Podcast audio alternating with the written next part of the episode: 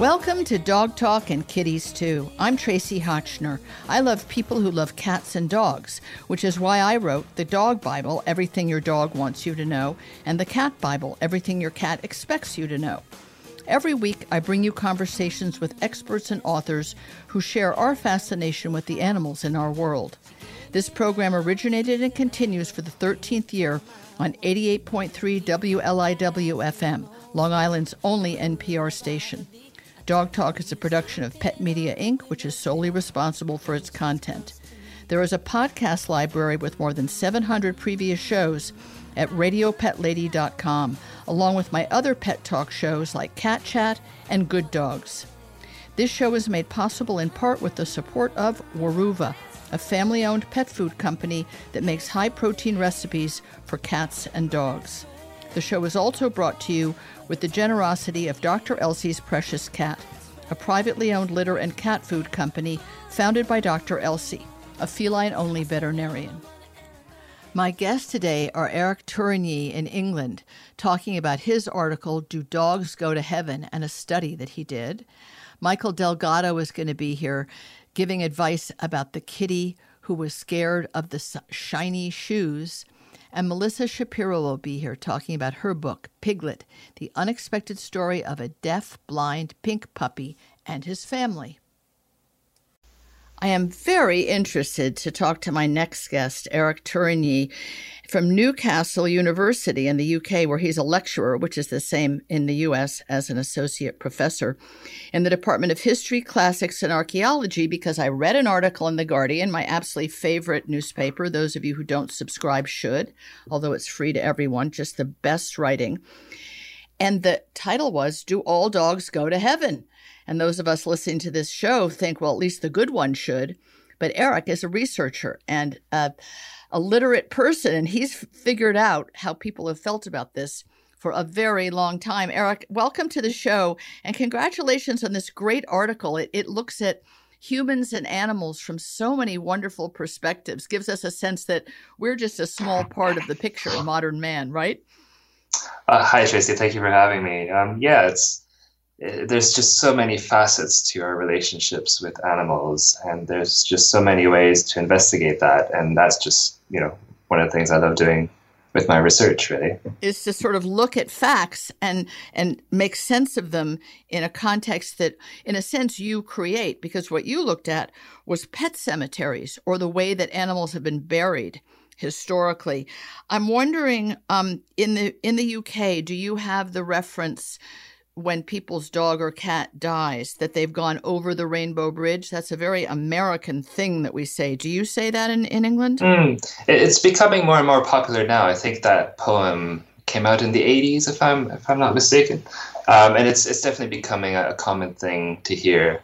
Um, in terms of the pet cemeteries that i looked at you know they are all predate they mostly predated um, when that poem became famous. So there was no reference to it then, but it's definitely becoming more and more popular now, especially in online chats and and sort of um, commemoration websites, things like that. And and to make people feel better, I, in my ignorance, not not being a scholar as you are, didn't realize it came from a poem. I just thought it was one of those phrases hanging out in the ether, which of course there is no such thing. Everything comes from what someone else has figured out. So what you figured out, um, and I'm just going to say it briefly, and then I would love in, in your words for you to say it, was the way in which the burial of animals and the commemoration of them in a headstone or the equivalent seems to have instructed you in how they felt about those animals. Yeah, so maybe I should give a bit of context. I'm, a, I'm an archaeologist, so I love to look at the material remains that people have left behind to reconstruct uh, past relationships, uh, either with animals or with nature. And it struck me that you know archaeologists for decades have been looking at human cemeteries for evidence of how people related to one another in the past, right? What people yes. write, choose to write down on their gravestones is, is a summary of what they felt about the deceased, right? Um, and I thought, well, why don't we look at pet cemeteries to do the same thing and see how that relationship that human animal relationship has changed through time. And you didn't include another aspect. Uh, I mean, unless I, I didn't read it carefully enough, of cultures in which animals and slaves and sometimes concubines and wives, maybe even children, and I don't know if this was only Egypt or elsewhere, uh, buried, killed, I guess, and then buried. I hope they didn't bury them alive with the, the ruling person. They were sent to the afterlife with others who hadn't really naturally died yet. You didn't count that because those animals were sacrificed, as were slaves and and and other more loved people, right? Mm, yeah, I focused on um, 19th century c- cemeteries from the very recent past. So essentially, you know, our own uh, society, our own culture, and the, the immediate antecessor of that. Um, to go really far back in time, it'd be very difficult because you know, if you don't have the the gravestone, um, it's very difficult to reconstruct what that relationship is just based on the animal burial or where it's from. Right. Um, there, you could use evidence, but you can't quite um, get at the details in which I was able to get at in this study. You mentioned that the oldest pet cemetery. I'm, I'm just going to ask you to not move around stuff on your desk. You have a very marvelously sensitive mic, but we're picking that up, and people are going to wonder right. if we're shuffling cards while talking. Um, so, you talk about Hartsdale Cemetery in New York being the oldest pet cemetery. I was wondering about the Bide-A-Wee uh, Cemetery that you didn't include. Of course, you're based in England, and you you compared three specific cemeteries in Great Britain, but the one at Bide-A-Wee, which is interesting, the mo- the money was given. I want to say by Evelyn Waugh or somebody like that, the hundred acres. And people and animals can be buried together uh, as cremated remains mm. in that cemetery. Were you aware of that? I was not. I've never heard of the Bide-A-Wee. So I focused on the earliest pet cemetery in Britain, and I know that Hartsdale is the earliest one in um, the U.S. Uh, but I've not heard. Do you know what what date Bide-A-Wee? Uh, yes, began? it's in West Hampton. It's right near the Hamptons, where this show originates from. Oh, very cool. And to this day, there's still lots of room, which is unusual because a lot of cemeteries of humans and animals are all filled up. Mm. Um, the, I guess the one in Paris of pets is a, a pretty big deal and, and been closed forever, I mm. guess. Mm. What did what did you what was the kind of conclusion that you drew about the relationship then and now? Yes, I looked at sort of the past 100 years, and there was there were two or three conclusions really. The first is that the role of the pet in the person's life changes over time. The earliest gravestones you read, and they refer to uh, pets, to friends, to companions. Um, and then, as you, especially in the 19th century, early 20th century, and then as you pass forward to the mid 20th century, sort of just shortly after World War II, you start to see um, more reference to the pet as a family member. So, for example, you'll see the family surname appear after the pet's name. Yes, that or, was um, interesting. Um, that was so interesting. I had never thought yeah. of that. That was really a, a, very good catch on your part. I mean, when you call him Fido Jones, that's very different than just saying we loved Fido, Fido. we miss him, right? It's very revealing. Um, it's little things like that which is so interesting. So in those early 19th century pets uh, gravestones, the pet name like Fido would be given in quotes as if right. you know it's it's not right. really a person's name, but it's a name, so I'll, I'll put it in quotes.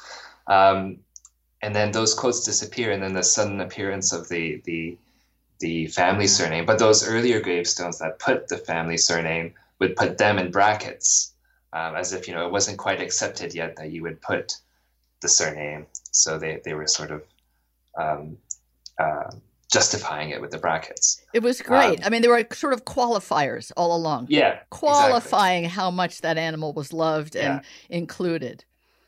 And then another great thing is um, so when this is common to human gravestones as well, when people were deceased, uh, someone, you know, a loved one left behind would erect the gravestone and would put their initials or their their their own name at the bottom of the gravestone, right? So this this is erected to the memory of so and so by this person.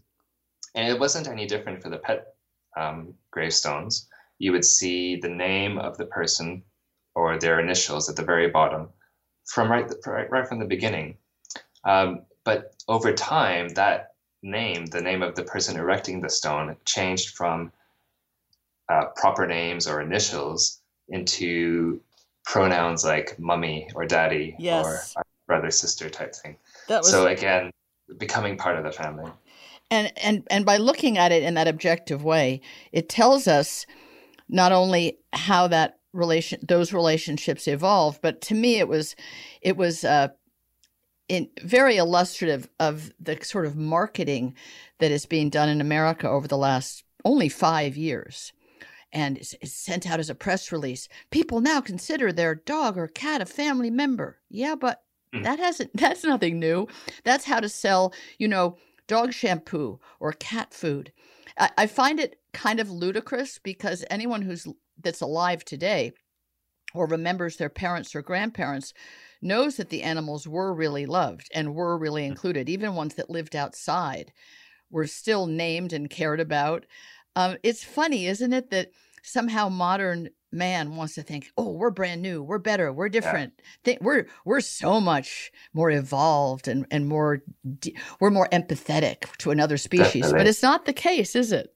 No, and that's I think that's one of my other sort of main conclusions. Really, is that as much as things change, things also remain the same in terms of our relationship with these these pets. You know, for some people or for many, the relationship that formed with their pet was just as strong, if not stronger, than the relationship formed with other human beings. And when they lost that relationship, you know, after their pet died, um, they were overcome by very strong emotions and sometimes didn't know how to to react or felt maybe that they would be um, socially ostracized if if people found out how upset they were about this loss and maybe couldn't grieve you know normally or, or they felt some sort of guilt in grieving for an animal uh, this is back in sort of 19th, early 20th century, and you, I think you still get that today, and Definitely. you still see that in the tombstones. Um, today, you know, people do have. I don't know about in the U.S., but in the U.K., there's a charity called the Blue Cross that um, has a, a, support line for anybody uh, grieving with animals to, to call. Um, so today there are some support services, but people still struggle, and that was that was just as much the case in the 19th century as it is today. We we do have pet loss grief support groups. That's what they're called, pet loss grief support. And the very first one that I was aware of, um, at least on the East Coast, and probably one of the very first, it's got to be about 20, 25 years old, was run out of the Animal Medical Center in New York City, which is the only nonprofit teaching veterinary hospital in the United States. In, in England, all the all education is supposed to be nonprofit, which is kind of different. And once uh, once a month on a Tuesday evening, they had an actual gathering of a pet loss support group, but that didn't pr- prove to be enough, and other groups um, sprang up. But I had a wonderful film uh, submitted to the Dog Film Festival last year by a young British filmmaker, and it was specifically on that topic. And it opened with her with her miniature horse, uh, archival footage of her as a little girl, and this little miniature horse in her. And it just gives you kind of goosebumps because then it goes on to dogs and cats in the UK right now and the issue of grief. And it shows the support groups, not just a hotline, that that Blue Cross, and I think it's also partly part of the, the Royal Society for the Prevention of Cruelty to Animals.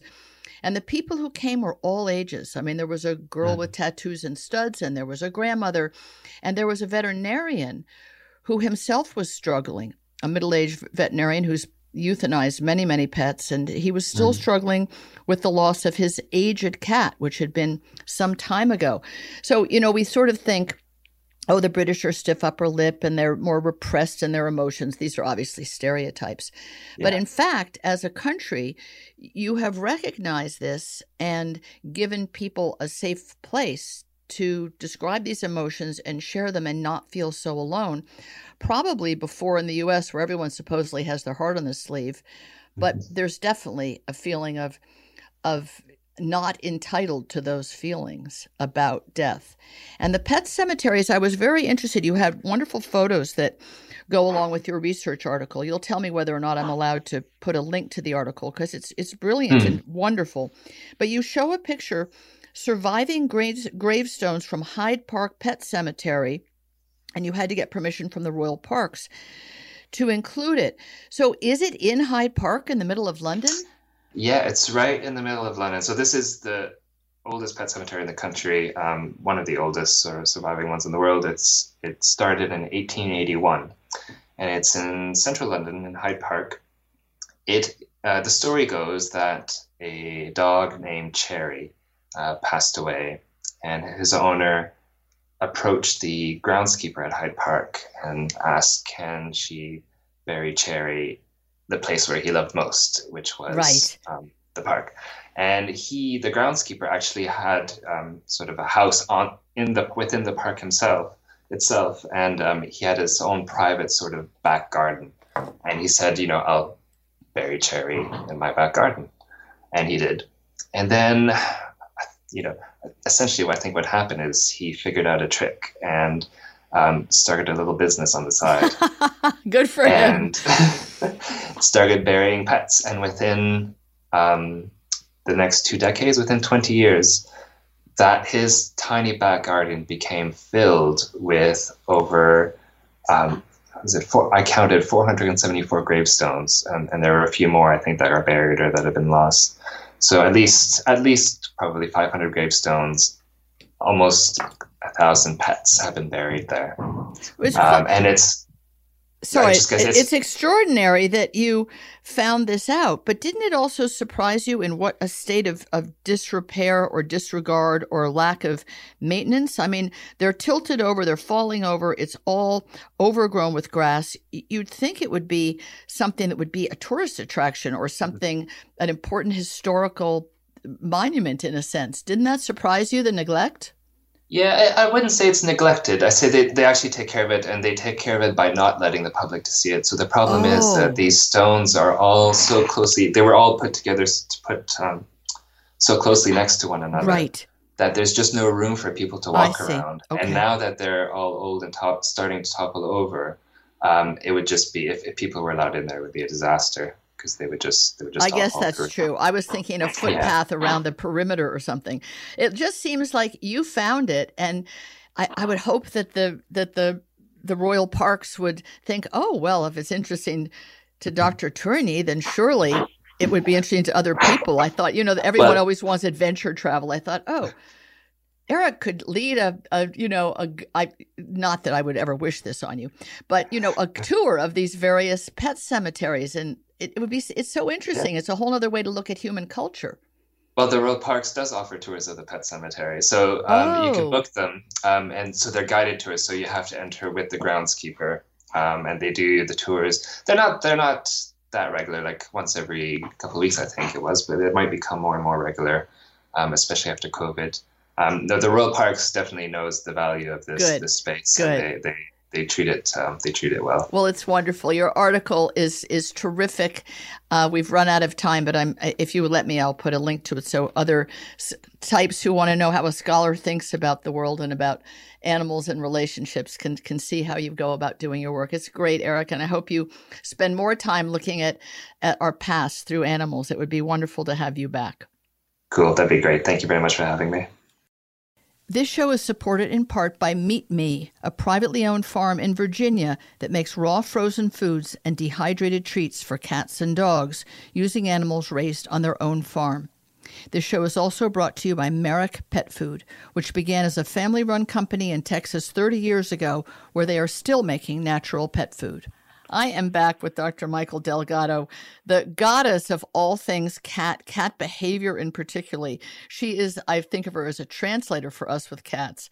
And we, we usually say to each other ahead of time without too much planning, what should we talk about? And then we talk about that on Cat Chat or on Dog Talk and Kitties too. But I got a question brought to me so mind like a pretzel, turns your mind into a pretzel. I thought I would love to know what Mikel thinks of this. So I'm going to surprise you, Dr. Oh Mikel, with a with a situation that I came up with, you know, the sort of, oh, my grand advice was sort of like a doctor used to say, take two aspirin and call me in the morning. Okay. I mean, anyone can say, oh, I know, pheromone sprays, that'll do it. But, you know, really, that does not explain this behavior.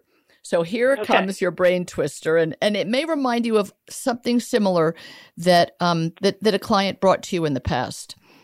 The woman okay. who runs a wonderful um, very sustainable, humane raw pet food company in Virginia, Meet Me, which is one of the sponsors of this show. And cats benefit so wonderfully from really high quality raw frozen food. So I've been very, um, we talk all the time, and she's passionate about her cats and about nutrition and just about the human animal bond. She said the strangest thing has happened. One of my cats is such a bold fellow. Nothing rattles this cat. He is chill, he is cool, all fine. People come and go, no problem. I came home wearing, very proudly wearing, she didn't say that, but I'm saying it's the way she said it, a new pair of shoes. Italian shoes, very nice shoes. Sort of a blue silver, very not too shiny patent leather. And the cat mm-hmm. froze in his tracks. His eyes got wide as a cartoon. And he looked like King Kong had just walked in the door. And she mm-hmm. didn't realize at first it was the shoes until the cat became both fascinated, like he couldn't stay away, but he couldn't get too close. And I said, Well, maybe they had a weird smell. She said, I don't know. They were really high quality shoes. I mean, they're made of leather. I said, Well, cats are really sensitive to smell. But I mean, that wasn't the answer because the cat has not gotten over the shoes, Mikel. He used to sleep every night with Laura in her bed. Since bringing the shoes home, he insists on having the, the closet door open where the shoes live, so to speak, and he guards them. And at night, he has to sleep near the shoes. He is obsessed, guarding, fascinated, slightly put off. Have you ever heard of a cat acting like that to an object? Not off the top of my head, that specific reaction. Um, I personally had a cat who got really freaked out by some new slippers my mom bought me for Christmas one year. Oh, but that's um, similar. So, so what was that story like? Because I think other people must have experienced this and either never told us or not even paid too much attention to it. So, tell about the slippers. Were they were they ugly Christmas slippers with like bunnies with their eyes? They were puffy cat slippers. They had cat heads on the feet. So yeah, they were um, definitely strange. So you know, a few things come to mind. You know, I definitely agree with you. Smell. Mm, you know, I would not ignore that as a factor. Um, it doesn't necessarily explain the guarding and obsessive behavior, but it could. Um, well, uh, I have a thought about that in a second. Okay. But um, okay, smell um, on the cat's level, right? So yep. um, our feet are at cat floor level, so it's going to be much more salient to them. They're going to see it. It's going to be prominent. Plus, our feet are moving. We're walking towards our cat. We're right. approaching our cat, and there's, um, you know, for all our cat knows, we are carrying something scary or could be another animal for for all they know um towards them right we're just approaching our cat normally like whoa whoa whoa what's going on something right. new is attached to your body so it could be a little scarier um yeah, new smells, certainly animal smells. So even if it's uh, fancy leather shoes, they still leather right. is an animal product. So that could be um, much more um, prominent to our cats. Um, you know, I would I would question whether what what the cat is doing is more vigilant than vigilance. The right guard. word. Vigilance a great yeah. word. Yeah. So that to me um, indicates that the cat is is a little distressed. I guess I would yes. want to know what happens when she puts the shoes out in the hallway or in another room or in a box and just takes them away from the cat. Does the cat go back to normal? Is the cat looking for the shoes? Um, personally, I would probably get rid of the shoes because the, because um, the cat has changed his behavior for a long period of time, not one day or two yeah. days. So yeah, vigilance a little, is a great word, Mikel. Vigilance yeah. meaning I'm both a hunter and prey, me the cat. Yes. And I yes. have to be careful. This intruder, potentially mm-hmm. dangerous intruder, is in the house. Yep. I cannot even sleep. I must yes, be because vigilant. I need to keep an eye on what the shoes are doing. Yes. How incredible yeah. is that? Vigilant is such a great word because it means you have to be on guard like it's a war and somebody has to be the sentry looking for, yes. you know, what's going to happen next. So the only way she should wear these shoes, she could keep them in her car and wear yep. like cat slippers. I'm kidding. She could wear your cat slippers out to the car and then put on those shoes, but they shouldn't come in the house. Well, I would say, you know, the, the alternative approach would be to, to try to um, counter condition her cat to being exposed to the shoes, which means um, gradually exposing the cat to the shoes paired with something positive. So she could put the shoes in a box, bring the box in the house, and then several feet away give her cat cat treats or play with them with a toy. Right. Okay. So she's so the the shoes are safely in the box. He can't see them. He can definitely smell them. Um, this might also be a good case for pheromones um, as an additional part of the Right, because that's what I said to her. Could Yeah. do you have pheromone spray? Can you you know use yeah. Feliway or comfort zone or whatever you've got? Yeah, and so then you know you play with the cat a little bit closer to the box with the shoes, and you know a little bit closer again. Give him the his favorite treats. Only when the shoes are present, then the shoe box goes back in the car. Right. Then maybe the next time you open the box, and again several feet away, you're playing with the cat. You're giving him treats, gradually getting him closer over the process of several days, and then maybe the shoes come out of the box and they're on the floor. Same thing, repeat. And then you put the shoes on, but you don't walk around. And you do the Ah. same thing. You give the cat treats. Then you combine shoes with movement. Um, but always in between, you're taking the shoes away. Um, you're not pushing the cat to the point where they get stressed. And see if that helps. I mean, if that doesn't help, then it could be that these shoes are, for whatever reason, like I said, it could just be the sudden appearance of the smell, the sight, and the movement just um, sent this cat over the edge. It could be the same day he looked out the window and saw a cat That's and a so good now one. he's That's a good one. That's a good one. in a state where Mhm. he's like, "Oh no." Like, what if that's the cat I saw outside? You know, again, to us, it's very hard to understand because they're very clearly shoes, um, but we don't know what the cat's perception of this kind of olfactory plus movement plus visual experience is. So, um, so I would definitely try that before getting rid of the shoes because they sound like they were pretty fancy and expensive shoes. she loves them. It Um, turns out. of course. That's so, um, cute. and like I said, sometimes we manage the situation, and that would be wearing the shoes and leaving them outside the house. Um, which you know, sometimes management is a good solution for everybody, especially you know if it doesn't cause her too much stress to put on the shoes outside and not wear them around the house. Um, then you know that's certainly an easy answer. Um, but I would also be looking at if he's continually vigilant, even if the shoes are not in his sight or in the house, that either, um, you know, try increasing his enrichment, giving him other things to think about, take his mind off the vigilance Wow. the shoes, and or talk to the, you know, her veterinarian and make sure that he doesn't need some kind of either nutraceutical that might help reduce stress or medication. Um, you know, this is definitely an unusual case, but like I said, sometimes we see um, the cat was primed to be, to be stressed by something else, like seeing a cat outside, and we just don't always know. That's a really great point. And if, if in removing this um, this object completely, Mm-hmm. the cat remains in this vigilant state, that's not a good place for a cat to be. He's been tipped long. over into almost call it an altered state or a different personality. And that is the value of behaviorists and veterinary behaviorists and being able to give medication that cat doesn't stay on it for life. It just gets you over the hump like someone going through a depression or going through anxiety attacks.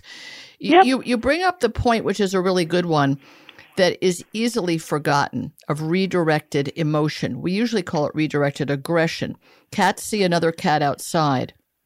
And Mm-hmm. it stimulates them to either mark in the house, or in some case, if there's multiple cats, they turn on each other, or can even Yes. turn on anybody, a dog or a person who's nearby, to to act out the instinct to drive away, to be territorial about that other cat.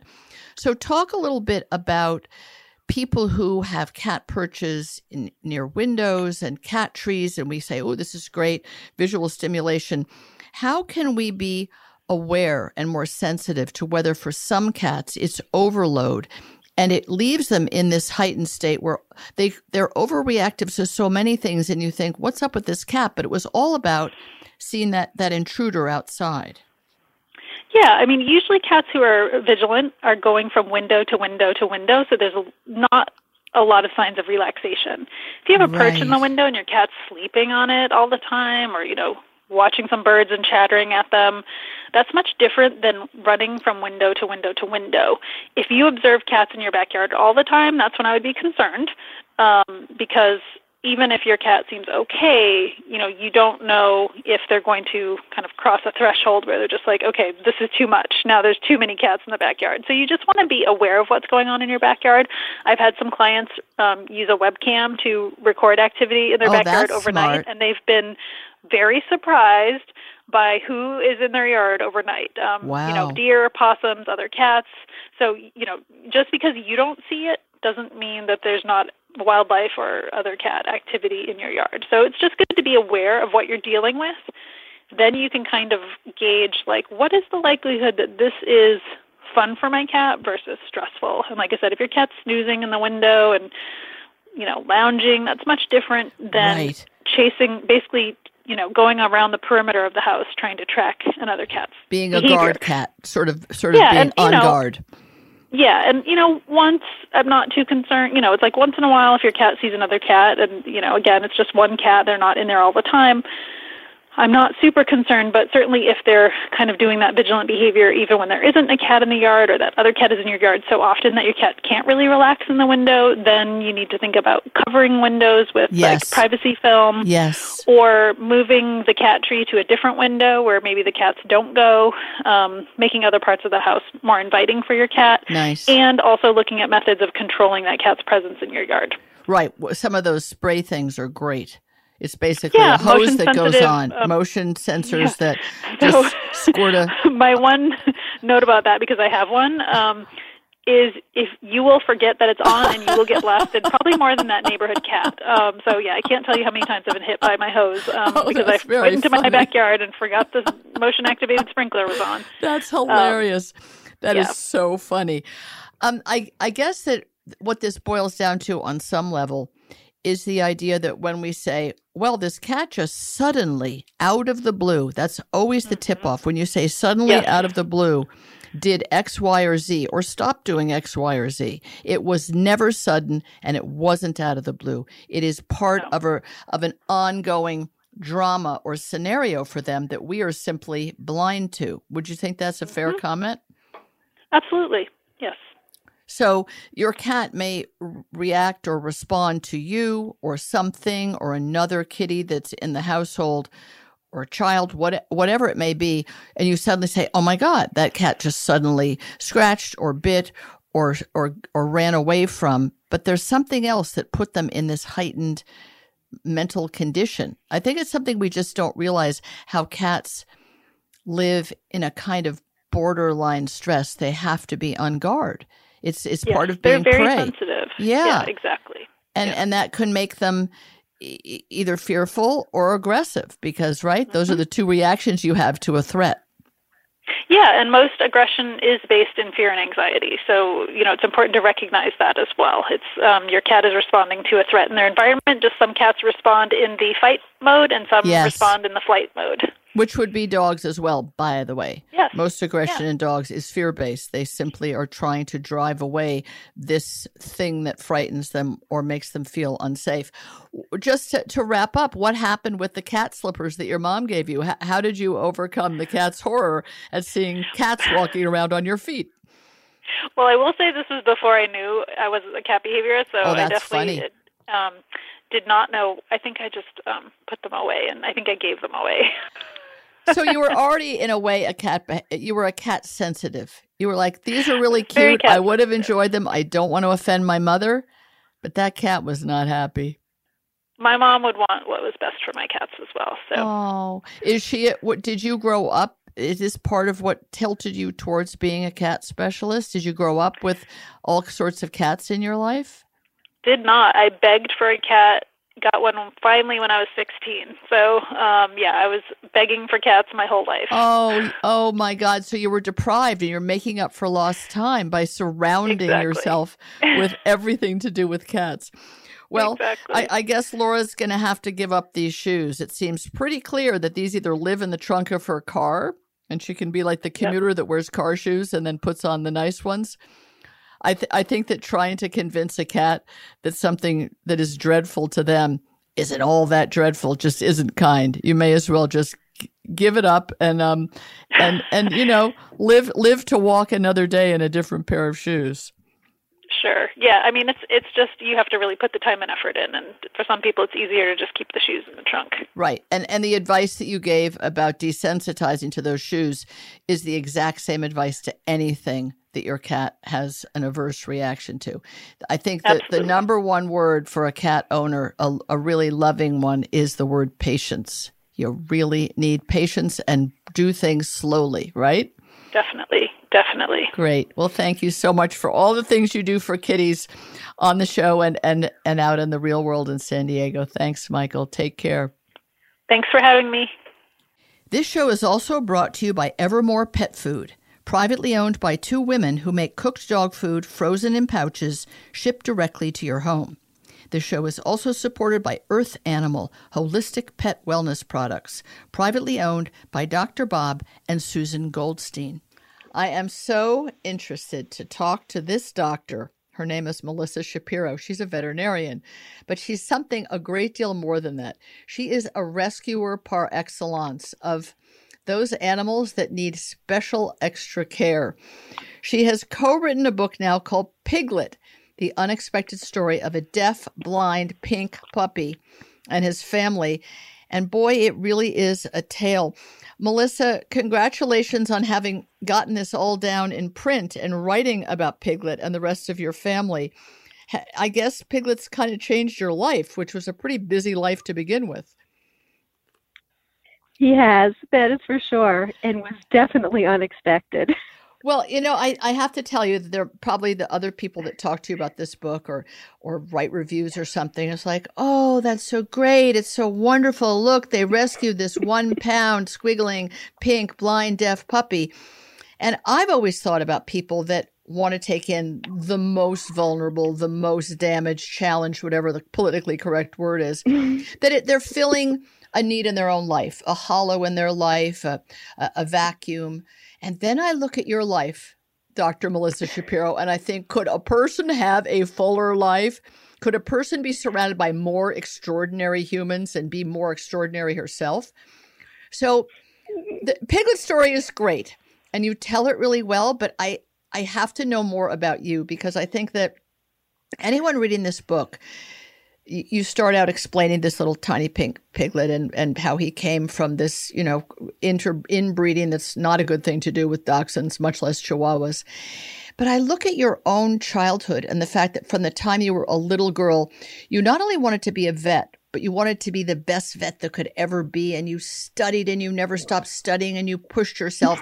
And then you get this great husband. And then you get these three extraordinary children, each of them a, a musical virtuoso. And you drive an hour and a quarter each way to take them to their special lessons. And they go to great, you know, Juilliard and they go to schools.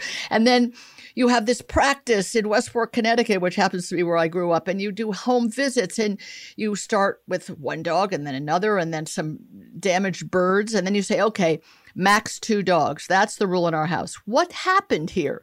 Why are you this person that must take in six dogs with problems and then add piglet or five plus piglet?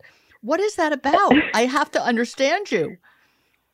You know, honestly, I am a very lucky person and I and I I worry about that coming across as too perfect in this book because that's not really the case. Everything isn't so peachy and great, but there was a lot of there have been so many nice things that have happened to me along the way that I I do know and I greatly appreciate the opportunities that I've taken advantage of over all the years starting with you know my parents enabling me to care for animals have have pets and move into being you know into rescue and and then in my education of course becoming a veterinarian and so i have i have been very very lucky and i've worked hard but to be able to become a vet was the only thing i wanted to do yes. i did a lot of other things along the way but to be to to arrive at a veterinary degree and then be able to come out of school and still help animals but do it at a level that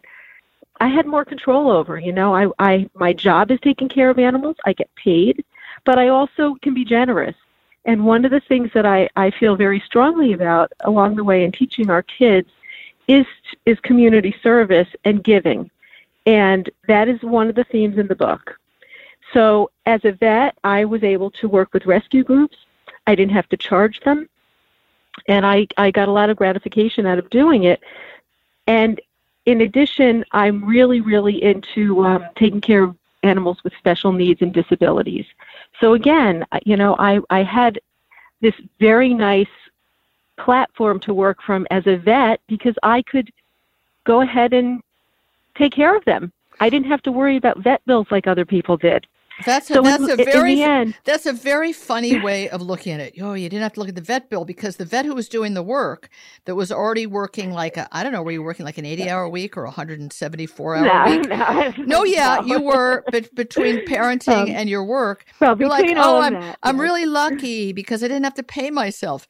No, there's something else that this is about. And community service is great. We all love that. It's swell. But why these special needs animals a and B, what happened to your dang rule? Every time I'm reading the book, I'm like, oh uh. my God, they're doing what? They're getting on an airplane and flying to LA to get a rescued tan terrier because your husband in a dream, not really in a dream, but he'd always wanted a tan terrier. Yes. Okay. He did want a tan terrier. Yeah, well, you know, really. Oh my God. I, I never wanted to be. I, I also never wanted to be a vet who just had an unlimited amount of animals coming in, and and honestly, we really did control that for a very long time. And then when our kids started going to college, I don't really know what happened. You know, could have been hormones, but I know. But we just started. I started getting more involved in rescue work with a friend of mine who has a rescue up here in Connecticut, bringing dogs up from Arkansas, and I just sort of got into the swing, and we just found dogs that we wanted and we adopted them. You call that you call that getting in the swing? OMG. Yeah. I mean, you're taking so, in dogs with yeah. you know, with multiple issues and demands. Even any dog you take in, even if you buy one from a breeder, it's got issues.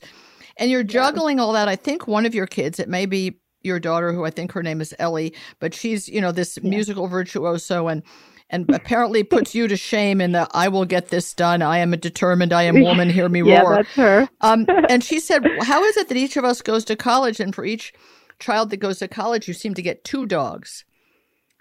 Yeah, I, I mean, we joke around about that. Obviously, we couldn't have this many dogs when our kids were younger with the way that we were living. But you know, it was it, it, it was time to sort of you know they were leaving and we were going to do what we wanted. We we really did not, and I really did not want to get this many dogs. And somehow I don't know why it happened, and it was both of us. Warren wanted this one, I wanted that one, and we found a few dogs. We ended up with six dogs. One of them, Gina, who's a blind, uh, sorry, a double Merle Aussie Border Collie mix, has is deaf in one ear, and she is disabled. She has some issues, but most of the other ones came with stuff, but no one's no one's really profoundly disabled. So we we had this very nice group, and we're all you know working together, and we're we're good. And we did not want any more dogs. Our kids were off going to college, and suddenly we were just faced with Piglet. And when Piglet came, I said, I'm only going to um, take care of him. And when uh, they find him home, he's leaving. And that's another theme that we have is that sometimes you accept the unexpected and here he is. Well, I got to tell you that reading doors. your book, that was not exactly a spoiler alert. I'm, they're keeping this dog. Are you kidding me? They're so keeping this dog. She's yes. sleeping with this dog and it's screaming because it's terrified and traumatized and all of its bits and parts are broken. And yeah, you were you were completely hooked. I mean, the idea that you were going to give this dog up was not exactly like, will she, won't she? It's like, uh oh. So here's a well, question that, that really yeah. surprised me when you first brought the little the little one one pound one pound folks think about it you know like one pound of ground turkey. I mean that's how we kind of relate to it. it's a very small bundle of living creature. You bring this screaming dog home because it's terrified and you don't know why but that's what it does. It screams. It's blind it's deaf it's teensy tiny and you know who, who knows? It doesn't know what's going on around it obviously sensory overload or not enough uh, not enough input. And you put this right. little pink thing down on the floor with your six other dogs. I thought wait a minute. What are you kidding me? You weren't thinking that your other dogs were going to even accidentally much less on purpose say oh my god that looks like a drowned rat. We better deal with it Really? No, I I knew that no one was going to hurt him. The dogs are very gentle. They were used to, and we did have foster dogs, which we did give away, and we did not keep. I I tend to be very disciplined. This truly was not planned, and I really fought it. eh, You know, before he was with us for a couple of months before I finally couldn't bear it anymore and and had to say he's staying. But putting him down with the other dogs, I was shocked at how how confident he was. Right. The other dogs were interested because they had not seen such a tiny little thing. But he got on the floor and he, yeah, you wouldn't have known he was deaf and blind other than he bumped into their legs.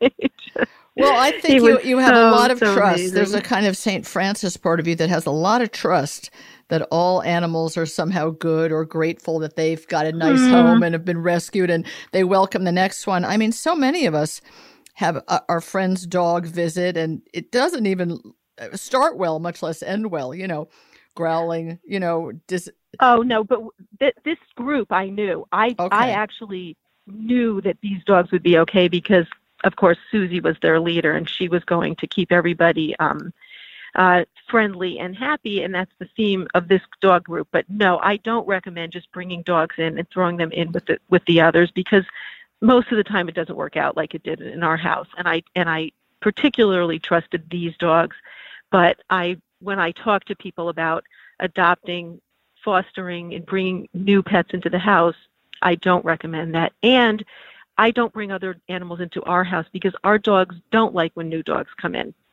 So it, Good, so they are normal dogs. and it worked. Okay, I'm, gl- I'm glad that they're normal, normal dogs dogs. because my I've never had dogs that went, "Come on in, all's good." I mean, had one golden who was fine, and one cocker spaniel who was like, "Oh, is there somebody new here? Where?" But you know, Yeah. otherwise, Yeah. there seems to be a territorial thing. Okay, so the really cool thing, I mean, besides the cool thing that you know you you make a, a nice life for this dog, and it doesn't seem to to to cause any blowback with the others, and life goes on, and you you still can do all the other many things you do. Is that you you develop this piglet mindset, and you you saw him as this tool, not in a rude way, but a tool in which to reach school children and uh, sort of see have them see in living color what disability was, what capacity was. You know, never give up. It'll all it, things can work out. It, and and that seems to be the huge kind of gift that you have made of piglets' uh, existence on Earth and in your family. Would would you agree? Actually, as when when I agreed and decided that we were going to adopt Piglet, I promised that he would have a productive, meaningful life, and I meant that. My initial thought was that he would be a great ambassador for rescued, disabled pets, and that we could fundraise, um, educate, advocate for, for dogs and cats and other pets that are, are disabled.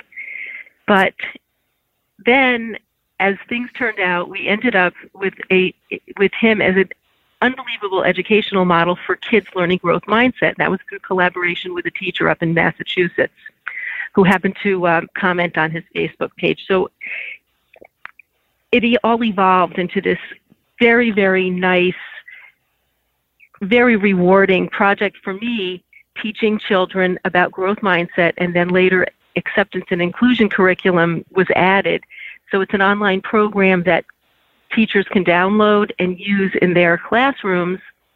And then we enhance the program with virtual and hopefully soon in-person visits. So we're so while that was completely unexpected, it is probably the most rewarding project I have ever done with any of my dogs, and and in my whole life as a veterinarian. because you suddenly have become an educator. It's like it's added a completely other aspect or or dynamic to what you do. I mean, you're reaching school kids and you talk in the book about the first time you went into a classroom and the kids were all primed for this because they had seen YouTube and Facebook and stuff about Piglet, this little tiny pink adorable but deaf and blind dog and children seemed to really respond. It it brought out something in children that even to you as a mom, but with grown up, you know, highly evolved kids, but very grown up, I guess we don't really realize how much small children do themselves feel vulnerable. And they may not be handicapped or challenged, but life can feel like that to them. It's hard to be little and try to make sense of the world, don't you think? Yeah, well, you know, the, the trend now in, in education, even since my kids were young and in elementary school, is social emotional learning. So they the growth mindset and and you know learning growing as learners is trending. I That's see. what they're teaching the kids now. So Piglet happens to fit that model perfectly, and the kids, of course, identify and and a dog resonates with them because all kids love animals. It's a rare kid that doesn't want to right. see a dog or, or learn about a, a dog. And, and one of the things that I'm just continuously, I wouldn't say amazed, but it, but it, it is very exciting to see how the kids relate to him, how interested they are, and how how he and not only teaches them about facing challenges with a positive attitude, but he also teaches them about acceptance and empathy. And the way that they they ask their questions about him shows me that he's doing the job. They they want to know and understand what it's like to be like him Right. how he actually manages to function the way that he does and i hope that they take that and integrate it into their lives as they they re- uh, relate and and um you know have friendships with peers who are also disabled at, at, to whatever degree I, I think it's. I think he really is an extraordinary role model. I think what has gone from being your inability to say no, even though you claim you said no to a dog or two over time, mm-hmm. the fact that you couldn't say no to this little guy, that he was just like a almost a humanoid kind of baby in your arms, looked like one, acted like one, was so Yeah. teeny and tiny and vulnerable. He's become you know, he's your fourth child in a way. Your other three kids have gone on to, to have brilliant lives and will continue to, but him too. He's your youngest. And I think you can be really proud of who he's become and who you've helped him become. Thank you so much, Melissa Shapiro, for this wonderful book, Piglet The Unexpected Story of a Deaf, Blind, Pink Puppy and His Family. Thank you so much for being here. thank you Thanks for listening. I hope you enjoyed the guests as much as I did. Kiss your kitties and hug your pooches, and we will talk again next week. Bye for now.